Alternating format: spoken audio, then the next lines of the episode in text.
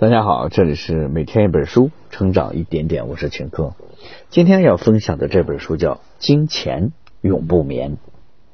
中国资本市场从无到有，是踩着石头过河，小步试错，快速迭代的持续发展过程。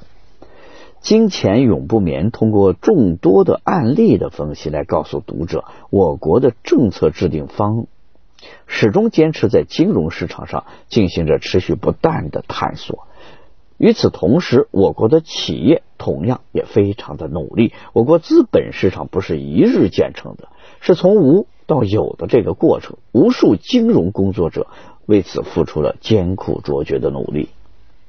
本书的作者唐岩教授是北京大学光华管理学院金融系的副教授、博士生导师。他毕业于麦吉尔大学金融学系，他的研究方向主要为资产定价。宏观金融和行为金融学。本书的核心内容分两个部分：一、政策制定方在中国金融市场上进行着持续不断的探索；二、中国企业在全球金融市场上也在进行着持续不断的探索。下面我们大概用十分钟左右的时间来看一下本书的精彩部分。俗话说。怪事儿天天有，今年特别多。现在是信用时代，普通人都非常珍惜自己的信用记录。万一不幸上了黑名单，轻则无法申请信用卡，重则连房贷都审批不下来。可以说，信用记录关系到生活的方方面面。但是，就是有那么一些人，他们跟在银行客户经理的屁股后面，恳请银行把他们加入银行的黑名单中。这是怎么回事呢？听完唐岩教授的这本《金钱永不眠》，你就会有答案了。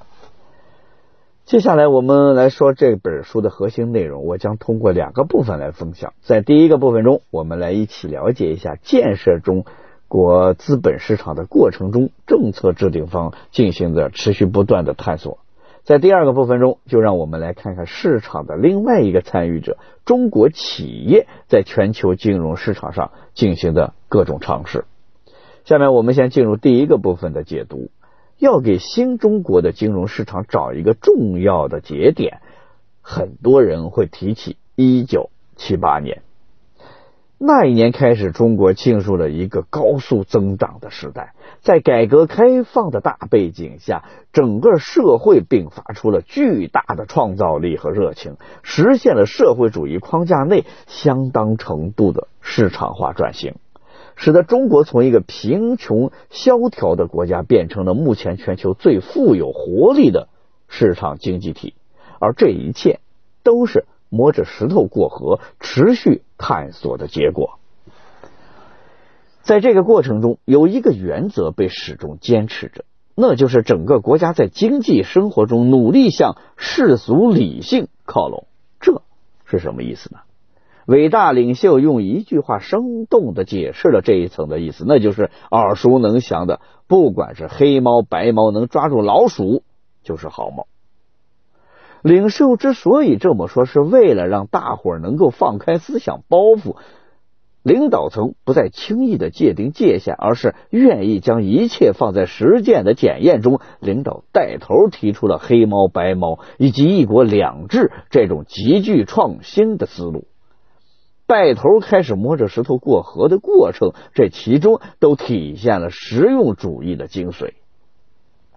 深圳特区就是摸着石头过河。最好的例证，当年我国城市土地明确是全民所有，不允许流转、流通和转让。当外商开始成规模的进入投资设厂的时候，问题出现了。建厂房要土地，但是找谁要呢？全民所有，难道要所有全国人民都签字确认吗？那这个事情就没法做了。于是我们在深圳特区进行了土地产权。和使用权的切割尝试，以使用权的名义将土地租赁给开发商，这一举措可操作性很强，而且容易复制，因此很快在全国的范围内流传开了。这直接就导致了中国引进外资的高潮。同样摸着石头过河的还有中国的 A 股市场。A 股市场的确立是为了解决企业融资难的问题。一开始，制度制定机构就考虑如何严管上市企业，通过严格的审核流程，防止劣质企业上市。刚开始的时候，完全没有考虑从制度上制约或者说保护个人投资者。当时的个股涨跌幅没有限制，很多股票涨跌常常在百分之百以上。为了稳定市场，上下百分之三的涨跌停制度，以及买入后第四天才可以卖出的制度，曾被纳入设计范畴之内。后来经过测试，发现这些都会引发诸多的问题，于是弃之不用。一直到一九九六年，目前大家所熟悉的百分之十的涨跌停制度和买入后第二天可以卖出的制度才被确定下来，然后延续至今。可见，目前 A 股的交易制度并不是某个人的拍脑袋想出来的。而是在不断的摸索过程中持续试错、小步迭代的结果。很多人对于熔断机制印象深刻。熔断机制的初衷是为了稳定股市，但是结果却变成了诱发股市极度不稳定的原因。发现了问题之后，政策制定方当机立断，停止了这一制度的使用。熔断只是中国 A 股市场上又一次制度革新的尝试，成功还是失败，结果并不重要。重要的是，我们一直在坚持、持续的、不断的改革和创新，目的是为了让 A 股市场更为完善和健全，成为企业融资、个人投资者随着企业发展共同致富的一个大好平台。在第一个部分中，我们了解了在建设中国资本市场的过程中，政策制定方从来没有懈怠过。始终进行着持续不断的探索，目的就是为了让中国的资本市场更为健康的发展和探索，从而为中国的建设做出金融市场应有的贡献。在第二个部分，我们来看看作为金融市场的参与者，中国企业在全球金融市场上进行的各种尝试和探索。外界对中国企业往往有着先入为主的偏见，觉得这些企业就是政府的宠儿，出了中国的国门就完全没有了竞争力，因为中国企业完全不懂西方世界的游戏规则。换句话说，你们中国企业出了中国就玩不转了。二零一五年，中国三一集团起诉美国总统奥巴马，并获得成功和解的案例，彻底的改变了这种偏见。这个诉讼涉及的被告其实只有两个，一个是当时的美国总统奥巴马，另一个是美国海外投资委员会。大部分的中国人都非常关心这一个被告，觉得一个中国企业居然在美国告美国的总统，而大家觉得这个不可思议。事实上，这种事情在美国再正常不过了。反倒是第二个被告引起了很多方面的高度重视。要知道，美国海外投资委员会在美国向来是说一不二的，项目被他被他们否决的国外企业，往往只能乖乖的接受。因此，三一的起诉被誉为史上第一次外国企业起诉美国海外投资委员会。这个案件的原委其实并不复杂，美国方面单方面的终止了三一在美国的一个合作项目，三一由此起诉美国，起诉的理由是存在区别对待，因为和他们项目情况一样的项目还有好几个，但只有他们的项目被叫停了，最终。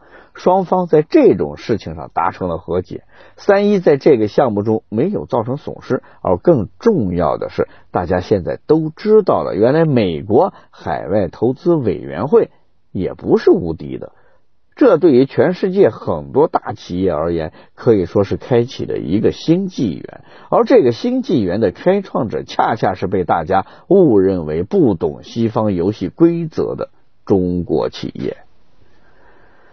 说完三一集团在美国市场上的探索，再来说说浙江中小型企业在融资上的探索。